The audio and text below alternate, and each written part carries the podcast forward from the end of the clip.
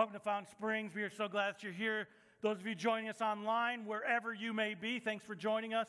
And also, the guys at RCMU, thank you for allowing us to be a part of your family, but also vice versa, you being a part of our family. We're excited that you're with us. And last but not least, those at East, those at West, glad that you're here.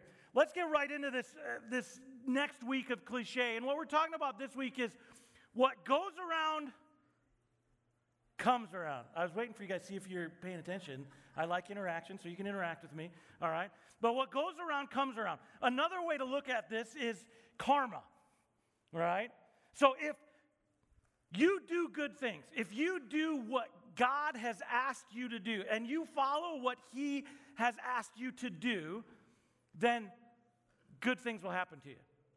And if we really press into this and we really understand this, if we believe that and if we lean into that and we kind of, even if we don't believe it fully, but we kind of go, hmm, yeah, maybe a little, we also believe the opposite is true. That if you do bad things and you go against what God has for you and you miss a church service, then bad things will happen to you. It's that pr- premise that if you follow God, good things. If you don't, bad things. So we have these unfounded and unrealistic expectations about what it means to follow God and what should happen when we do so. And what I'm talking about here is if we follow God, our finances should be good. If we, and never late on bills. If we follow God, our health should be good. And we shouldn't have problems and pain and things of that nature. If we follow God and seek what He's doing for our lives, our kids should turn out good no matter what we do as parents. Agreed? That's the myth that comes.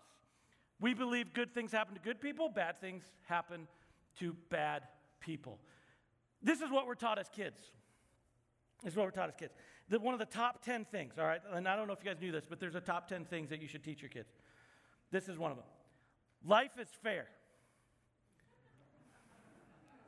But this is what we do. We tell them to share, and because Susie gets half and Billy gets half, and that's fair. And we realize and we all chuckle that life is not fair, but in the grand scheme of things, we really want it to be fair. Well, in our 20s, 30s, 40s, 50s, we're like, life should be fair. Where do we get this idea? Where does this, what goes around, comes around, where does that come from? Well, it's actually rooted in a couple different religions. If, if you didn't know this, it's, it's, it's mainly rooted in Hinduism and Buddhism. There's a couple other smaller ones that I couldn't even pronounce, and so I just left them off my sheet. Um, but those are the two main things. But the other thing is that if you realize in our culture, it's everywhere. You just go to TV and you turn it on. If you, I'm a blipper. I don't know if anybody else is a blipper. I'm a blipper. So I find what I want to watch. And you will evidently that will come up. What goes around comes around. Karma. If you do good, good things will happen. A couple weeks ago, I don't know how many of you um, were here. Our lead pastor, Pastor David, who I love dearly, he was he was he had a great example, and he, he used cats and dogs, and he, and he proceeded to say that cats are evil. This is this is not coming from my mouth. This is coming from him and that dogs are in turn not evil. I don't remember his point, but I just remember the, the cats and dogs. And here's what I now I have a dog. His name's Dakota, which was way cooler when I lived in Illinois. it's not so cool now that I live in South Dakota. Um, and he's a great dog, yellow lab, big dog. And I, am not a big cat fan. I'm an animal fan. I love animals, any kind of animal. So I'll pick up cats, play with them, all that kind of stuff. I think cats make great dryer sheets right? Um, but I love animals. So, I, in turn, I do lo- love cats, even though I will never own one. But I want to show you a karma cat video that I believe all you who love cats, hopefully you got my back on this one. Watch this.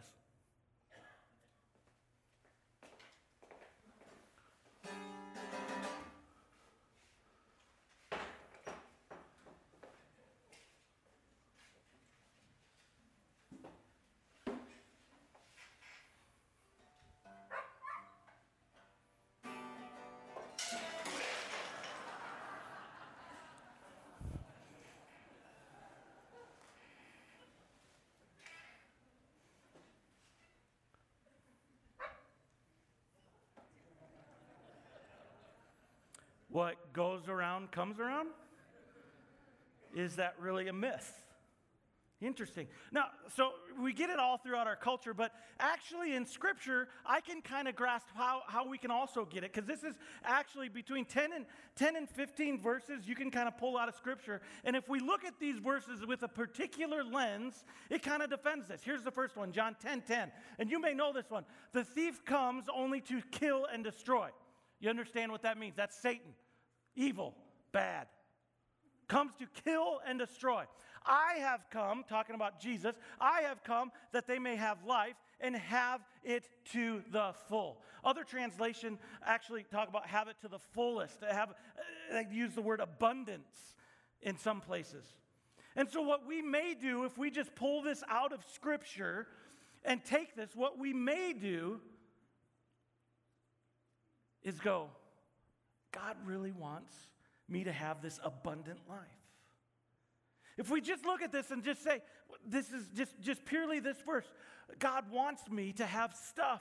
God wants me to be comfortable. He wants me to have, it's a wonderful life and have it all work out. But here's what I challenge you to do when it comes to Scripture is that never just take one passage of Scripture, never just take one verse.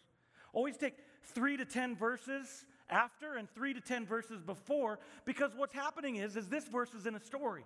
And this verse is actually, eh, the book of the Bible is one story. And this is one, one part of that big story. And if we just take one verse, we can actually think that Jesus was a really sad man because he wept. Because that's a one verse in Scripture.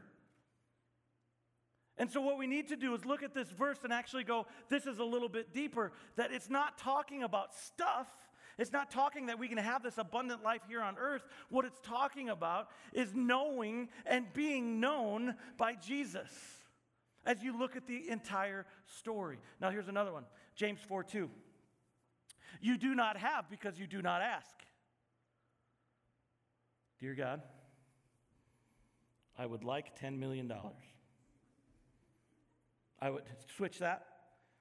I'm going big, God. I'm going to go for 100 million. We do that to an extent, but we look at that one verse and we go, you do not have because you do not ask. What does that mean? So let's, let's keep going. James 4 3 actually says this When you ask, you do not receive because you ask with wrong motives that you may spend what you get on your pleasures.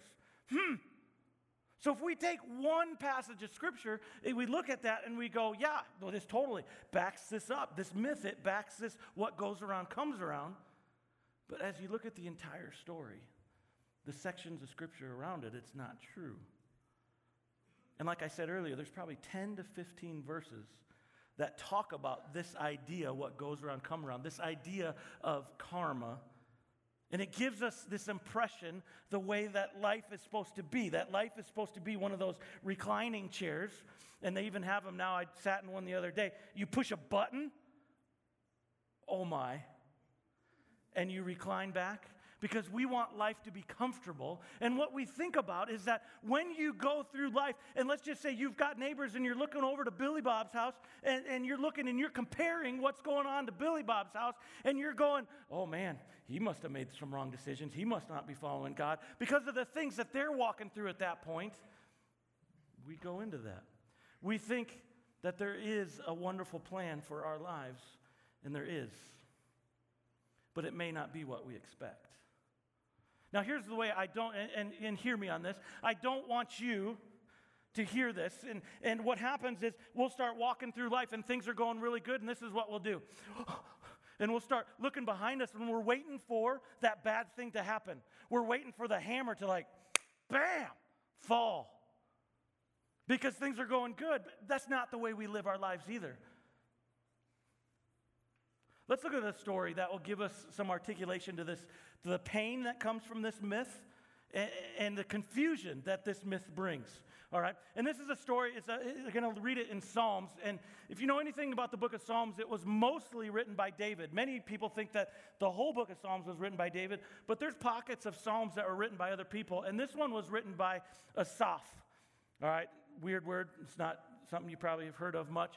Um, but Asaph was actually David's worship leader. Now, if you know anything about worship leaders, they're a little different. Okay? And some of you are like, oh, yeah.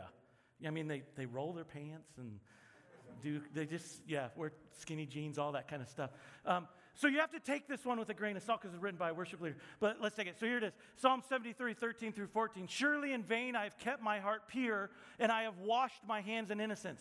So if you translate this to kind of our language today, he's going, I have lived my life the way God wants me to. I have done things right. I'm following what you have for my life. I've kept my heart pure.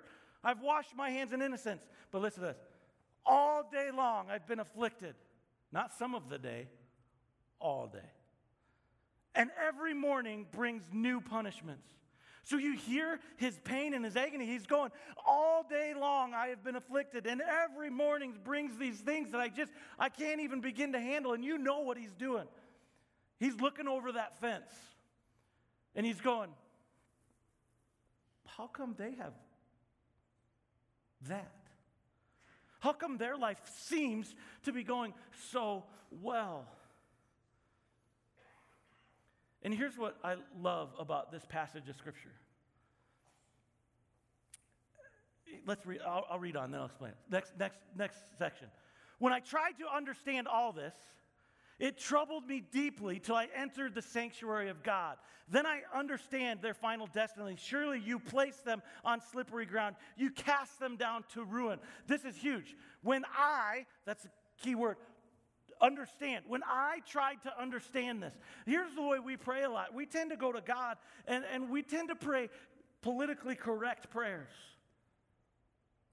God, I love you. Things are just so good. God, just, oh, you're amazing. And we can walk into church even, and, and, and I think this church is better than most, but we can walk into church and, and how you doing? Oh, life's awesome. Dog died this morning. You got a, you got a car wreck. You actually got a ticket after the car wreck because the car still drove, and the cop's like, no, you don't get the, you know, and you just, uh, your house caught on fire, but you walk into church and everything's like, life's so good. Right? And that's what he's saying in this verse.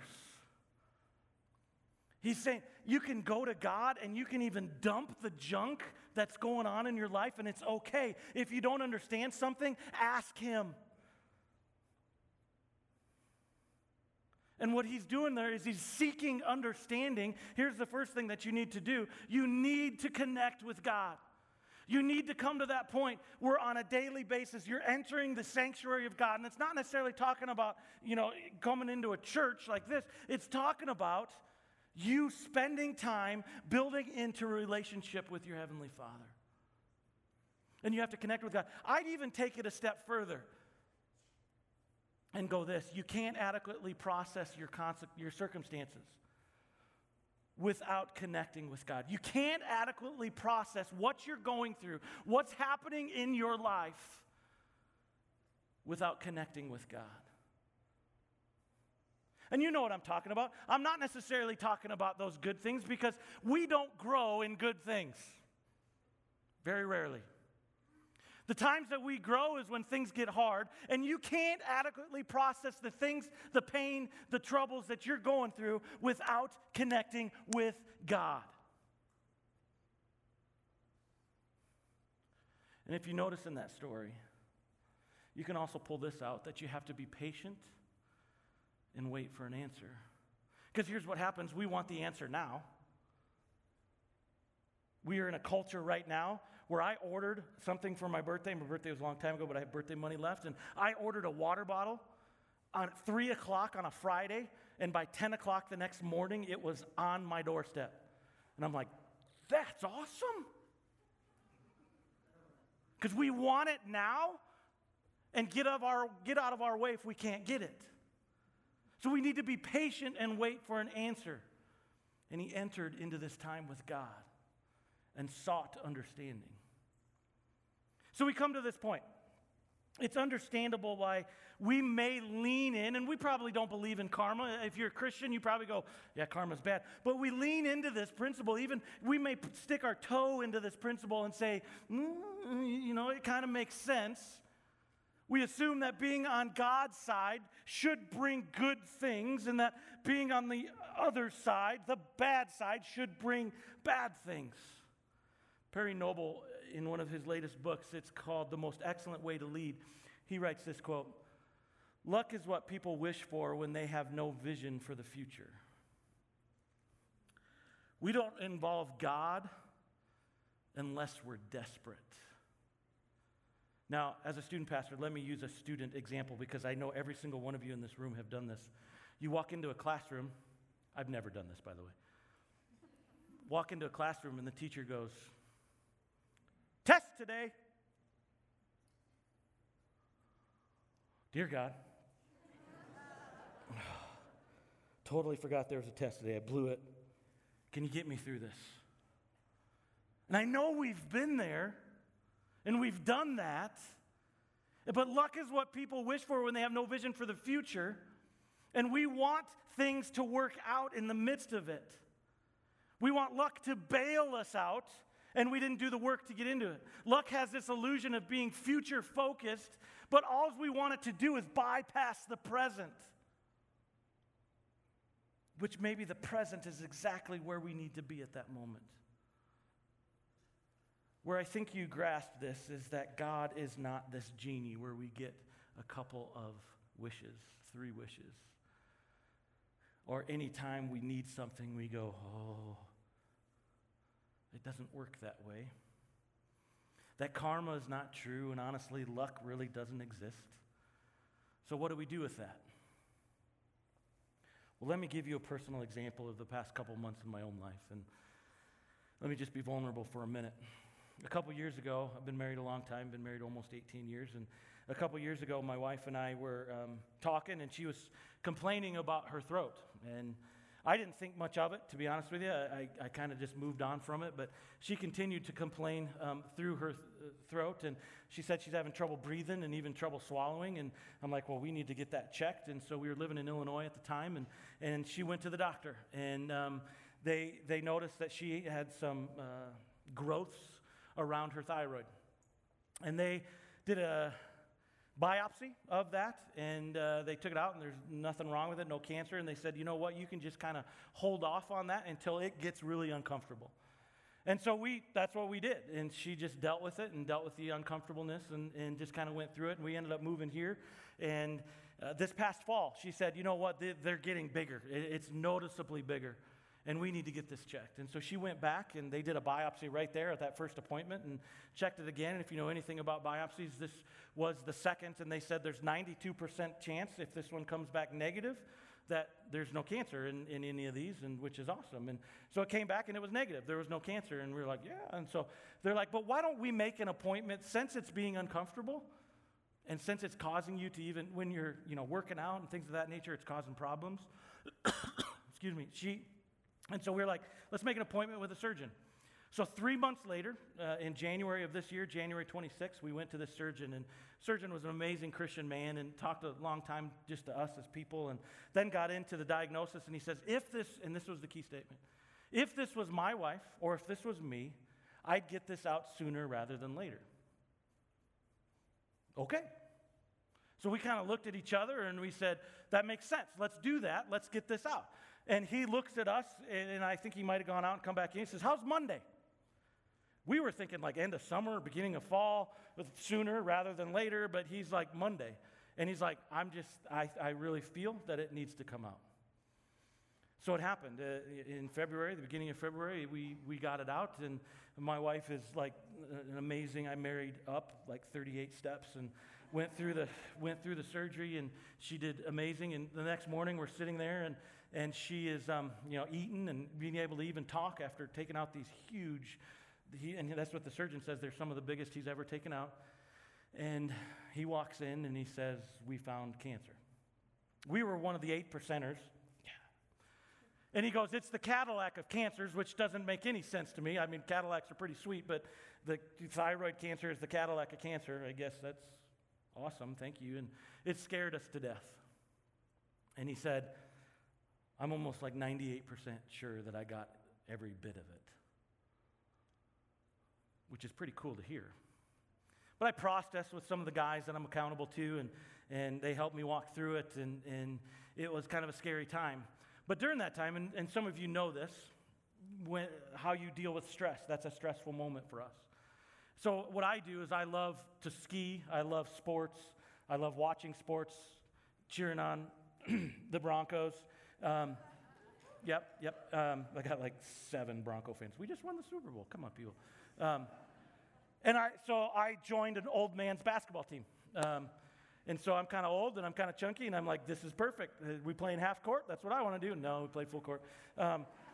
But we were winning one of these games, and if you know anything, I, I coached basketball for 11 years uh, in a high level in Illinois and um, love basketball. And I'm going to win. I'm going to do everything I can to win. And, and so I remember top of the key, we're stalling because we've got the lead, and we've got like three minutes left in the game, maybe six, I don't remember. But I remember sweeping the ball through, and I put the ball down on the ground, and I pushed off with this left foot. And it was like somebody came behind me and like totally kicked me, and I thought my shoe exploded. And you know, as a guy, you're about ready to turn around and drop down and throw, throw some punches because somebody just tripped you.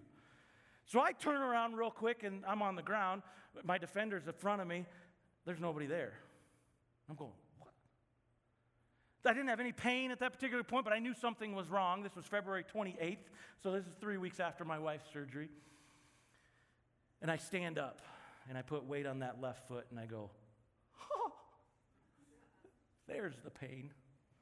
And I had blown out my Achilles, which is a kind of a big deal, but it's, it's a ligament. It can be repaired. Got MRIs, confirmed it all. And then I, I was in surgery a week later and had surgery, which is a, I guess a big deal. I don't really know. I wasn't awake for it. But um, they gave me surgery and I started to heal. Maybe, maybe many of you saw me around on a scooter.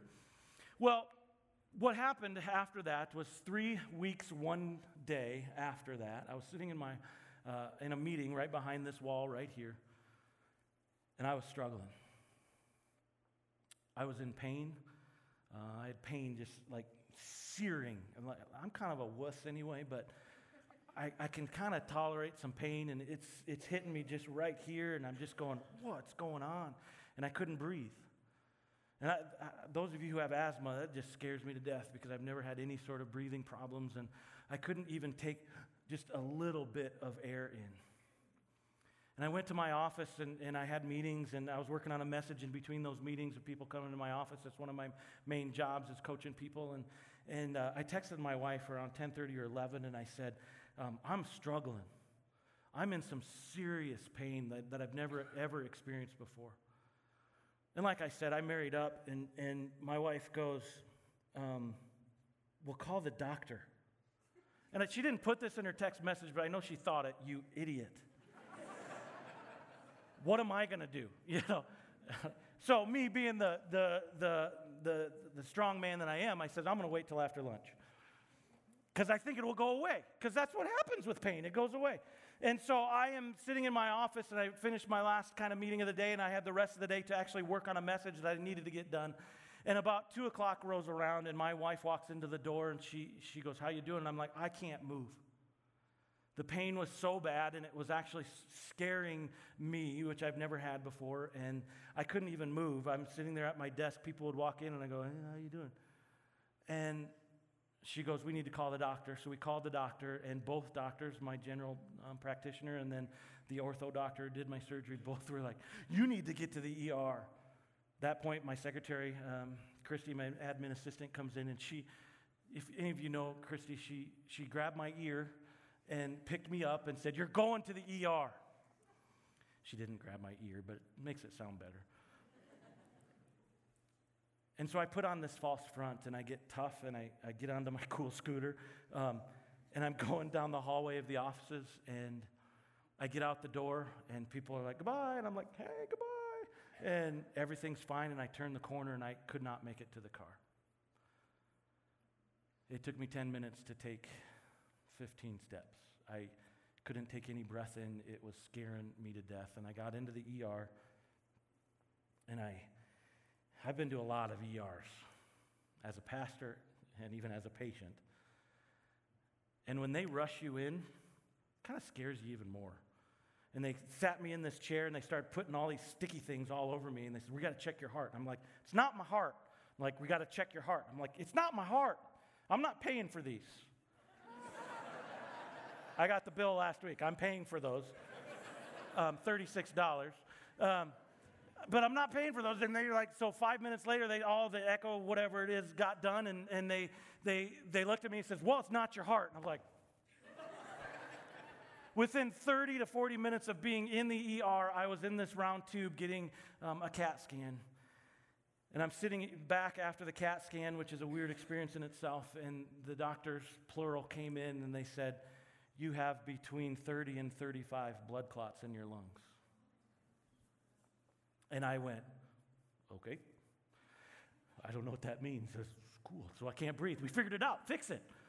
And they go, What has happened is you're, because of your surgery, it's gone up your leg and it's gone into your, the four chambers of your heart and then processed through into your lungs. And they said, A lot of people die from one. And you've had between 30 and 35 of them go through the four chambers of your heart, which means between 100 and 150 times you should be dead.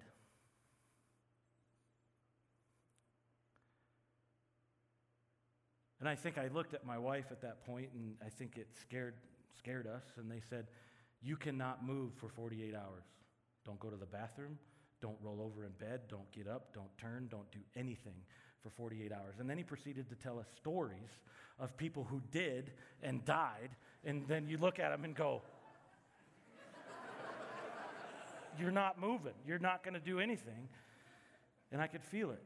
It was one of the scariest things that we have ever been through.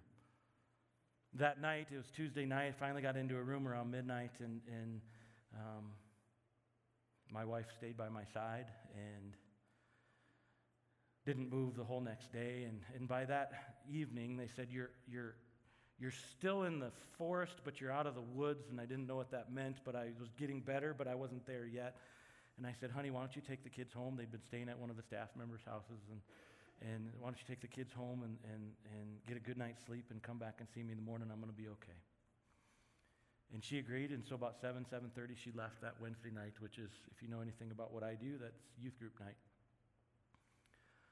And I remember her leaving and me kind of just sitting in the bed, enjoying the, I was actually playing with the button going up and down. And I was sitting there, and I started to argue with God. And I started going, Do you know what I did for you? Do you know? I uprooted my family. That's the only place they've ever lived was in Illinois. I uprooted them. I came to Rapid City, South Dakota. 90% of the people outside of South Dakota don't know where South Dakota is. And I relocated my family here because you called me. And God, I am grateful for that call. But why would you stick me in this hospital room where I have to stand here and do nothing? There's nothing on TV. And I have to sit here and be still for 48 hours when you are doing your work back at the church. Why? Now, if you know anything about hospital rooms, I didn't say that audibly because I would end up at a different hospital. I, said that all up here in my head. But I had this argument and conversation with God that said it does not make sense. Why would you have me go through this process if, if you're just going to keep me from doing what you called me to do?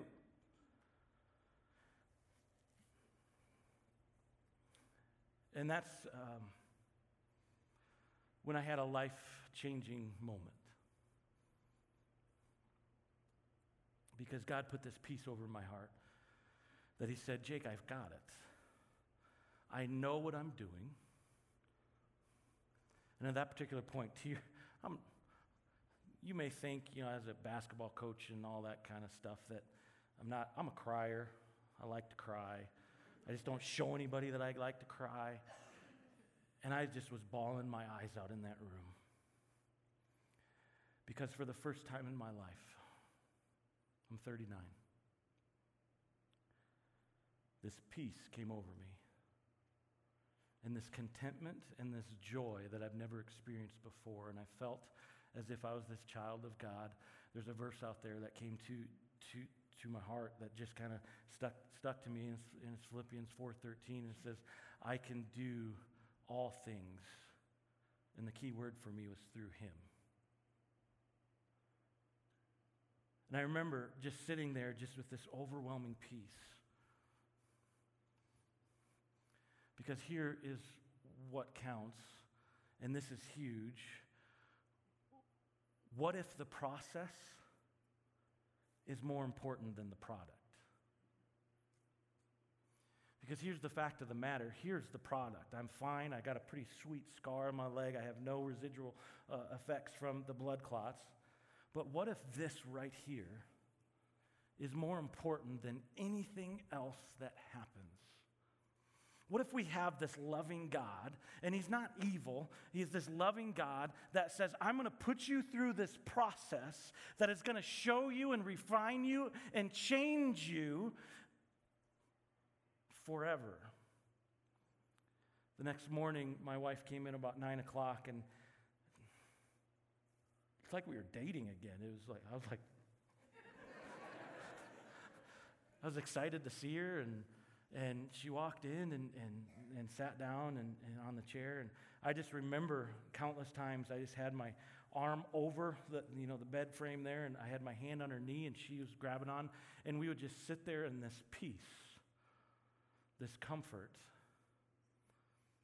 this joy that I've never experienced in my life because the process is more important than the product. It says in James 1 2, consider it pure joy, my brothers, whenever you face trials of many kinds. How, how could you consider it joy in the midst of a trial, in the midst of pain, in the midst of something hard? Because, and there's, this is true, the difference between joy and happiness is so big. Happiness is circumstantial, it is temporary. It's like 10 minutes. It's like because you get a new car, which that smell does not last, which I wish it would, but it doesn't last. It's temporary. The car will rust and rot and, and decay and be gone. But joy is based on a foundation on something different. And for the first time in my life, as I sat in that room, I experienced what it meant to be a child of God, and I experienced pure joy. And I had the privilege of having my wife right next to me. We didn't have to say anything. We didn't have to have TV on. We could stand in the presence of our Savior because the process is more important than the product. In fact, that process shifted who we were. I became a better pastor. I became a better father. And I for sure became a better husband. Because that process taught me what it means to be a child of God. What if God is not evil and He's putting us through a process that is forcing out the junk? In fact, what if it's the kindest thing He's ever done for us? Luke 22, verses 31 and 32, but it's kind of the whole story there. Jesus is telling Peter that he is about to be sifted like wheat. Now, some of you maybe this is kind of wheat country around here, and if you know anything about what happens in a combine, it's, it's an amazing process. But you take this whole piece from, from you know the stem to, to everything that goes with the piece of wheat, and it actually goes into the combine. I want to get this right. It's actually shaken hard, it's beaten and agitated until it practically falls apart and what's left is this fruit. And what Peter is telling, uh, what Jesus is telling Peter right here is like, Satan's gonna, gonna do this, and I'm gonna let this happen. And, and, and, and, and the interesting is that Peter, it's gonna show you who you really are. Because that process is more important than the product. Sifting is that jumping off point for a rigorously honest, deeply challenging yet powerfully comforting exploration of the trials that we tend to allow to beat us down, and the good God who allows them to happen because he knows that it will reveal something amazing in us. That process changed me forever. I will remember that Wednesday night in that hospital room for the rest of my life. And maybe right now, you're in the middle of that process. Mine was kind of with two scares there and an injury, and mine was a couple months. I just started PT. Oh. So maybe that's a new process. But maybe you're right in the middle of that process and you're trying to, to get a glimpse of what God is doing in your life and you're trying to, to figure it out. And all I can tell you is find the joy in any process because it'll refine you, it'll mold you, it'll change you, it'll make you better. Now, for those of you who have never crossed the line of faith,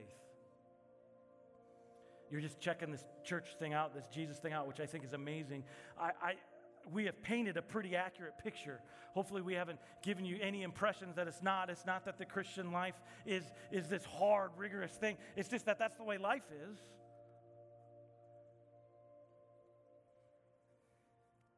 And straight from me, there's nowhere else I'd rather be than in that process. Because I am a child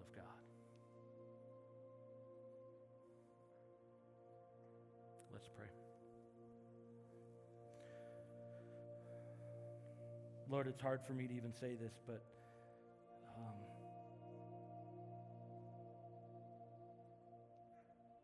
thank you for the processes that you have put into my life that have changed me, that have molded me, that have broken me, that have made me weak.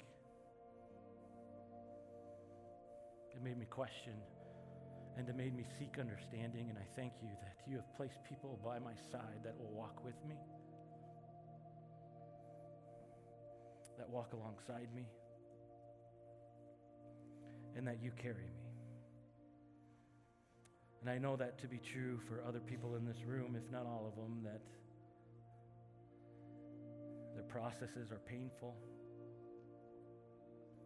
But yet, teach us, Lord, to have joy in the midst of pain.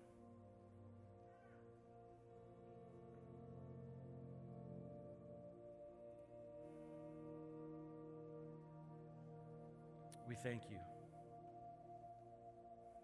for you, for sending your son to die for us, and that you walk and carry and push and shove and sift us to make us who we're supposed to be which is that child of God, that child of yours that you love more than anything. Lord, we love you. Jesus' name, amen.